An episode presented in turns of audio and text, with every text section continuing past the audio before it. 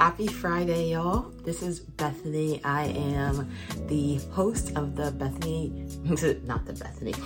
I'm the host of the Creativity Cure podcast, and I am back. Yes, I told you I'd be back, and as I promised, I am. And today, I'm going to finish, well, not finish, I'm going to go to the next episode of our series. The last time I was here, we were talking about growth mindset. We were taking these principles that are in design.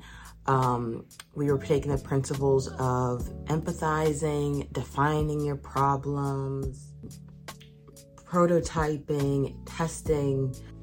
We were taking all of these pieces that are in design and we were talking about how to apply them to everyday life. The creativity, the Creativity Cure podcast started because there is so much that I do as a designer that I feel really applies to my everyday life. And the skills that I've learned to help me pursue design, I found are helpful for everyday life. And so I really want to make those things accessible to you. So today, first, I'm going to just give you a quick rundown of where I've been, and then I'm going to go right into it. So I have been transitioning from doing my photography work and design work um, at a part time basis to doing it full time. Um, I actually started this a month ago or two, and it's been going pretty good. Um, I now do photography, of course. I still do photography. Um, I've been growing my business by working with creative clients as well as corporate clients. And then I have also been doing web design. Um, in my time of learning how to build a website for my photography, I actually ended up teaching myself how to do web design and I followed that up with some formal education. And so I was able to start doing web design as a great way to just build income and be creative from home, especially with having a daughter now. Um, and it's allowed me to be flexible, be there for my family. I get to spend more time with my husband and my daughter and I'm really enjoying myself. And so I needed to take a break away from the podcast to just resettle. Um, I started the, what I would say, freelance side of my business, and it's called Digital Story Design. We are going to talk about the power of testing. So, and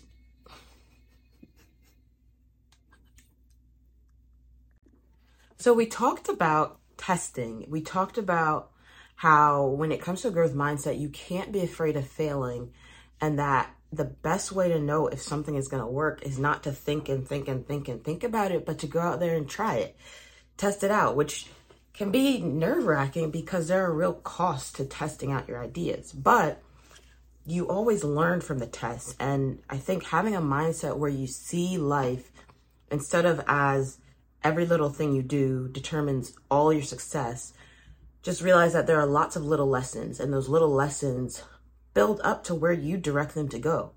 You can control how your failure grows you, or if your failure keeps you um, limited and where you're at, because you know you fail once, and you can have the mindset of, well, I failed once, I should never try again, and I'm just no good.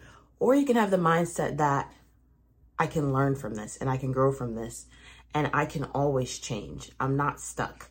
Um, for me, that was the lesson I had to learn is that I'm not stuck. I can do something different tomorrow. If something's not working, I can try something different. I can test it. And I don't have to be afraid of like preserving the way things are just because something didn't go as planned. I can let my idea go and I can choose to move on to a new one. Now, the next thing I want to talk about is like community. Um, building a community where you not only celebrate each other's successes, but you support each other through failure. Um, and failure, I know can seem like a harsh word, but I think the reason I, I want to use it is because that's how it, it plays in my mind. It doesn't matter how nicely someone tells me I did a bad job. I hear the word failure. So I'm using that word because I want to remind myself that even if in my mind I let people down or I did the wrong thing, I want to start building and attracting community that doesn't beat me down when I'm down, but that stays with me. You know, they are not just fair weather friends. They're not just there when things are good, but when things are down, they're willing to stick it out, help me learn from it, and help me build from it. So I would say that when you decide to have a growth mindset for yourself, And when you decide to have room for your people around you to fail and learn from their failure, you actually build a community of people who support each other in the ups and downs. And I think that that support is what will make you resilient and it'll make you more creative. So I think that when you, you start changing your mindset, seeing the things that go wrong as plot twists instead of as just the end period, the end of the story, um, you're going to attract that to you. You're going to invite that into your life. Um, and and again, I think that in the world we live in today, your ability to make connections, your ability to build community, your ability to go through failure and success with people is what's going to determine your success far more than your ability to just always do things perfectly. Finally, when it comes to testing out your ideas, um, building a community that really is willing to walk with you as you test things. So I want to leave you with this. Whatever it is you're setting out to do, whatever creative venture, whatever challenge you're facing that you know is going to take determination, you know may take some failure and learning from, I want you to be encouraged that you have the ability to overcome any obstacle you face. Um, I'm not saying it's easy. I'm not saying it's convenient. I'm not saying it's fun.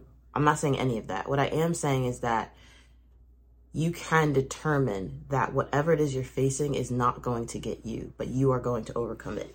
I want to say that to encourage you that if you have a creative venture you're thinking of starting, if you have tried and tried and tried to be successful and have failed many times, that you you can do it. You can get up and try again.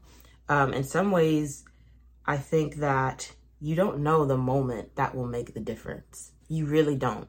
If you give up one chance before you have that moment and that breakthrough that leads to more growth, you're going to miss out on a lot. Um, I know for me, there was a point where I wanted to give up on photography and I wanted to give up on finding a way to tie my creativity in to my everyday life. I wanted to stop because it was hard. It was difficult and I was frustrated and I felt like I was hitting a wall and I felt like I had no other choices. Um, and so for a while, that just really made me feel depressed, frustrated, um, tired, stressed.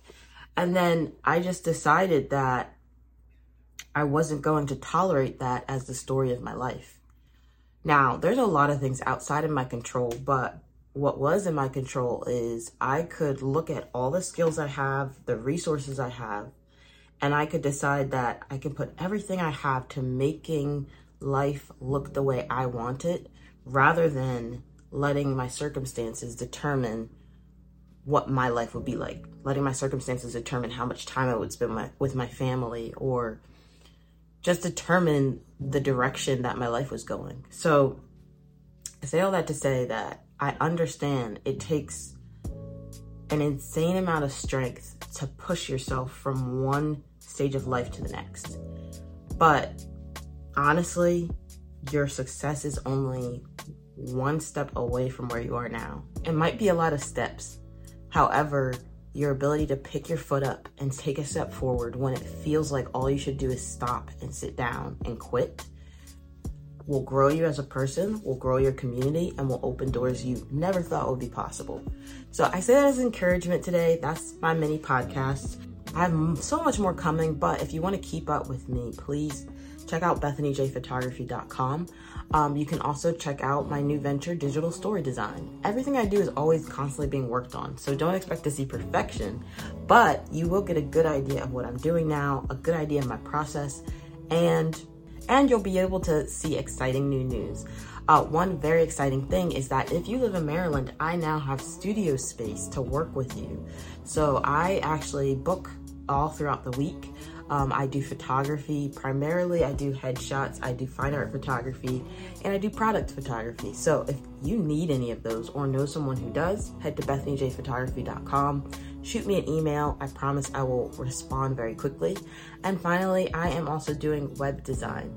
Um, I actually am having so many cool opportunities to work with different creative people to just build them up, to help them grow. And that's really just filling up my creative heart, but also I I am able to take care of my family this way. So, if you're interested in that, visit digitalstorydesign.com. Otherwise, if you're just here for the podcast, I will see you again in about two weeks. Um, again, my name is Bethany Joy, and this is the Creativity Cure Podcast.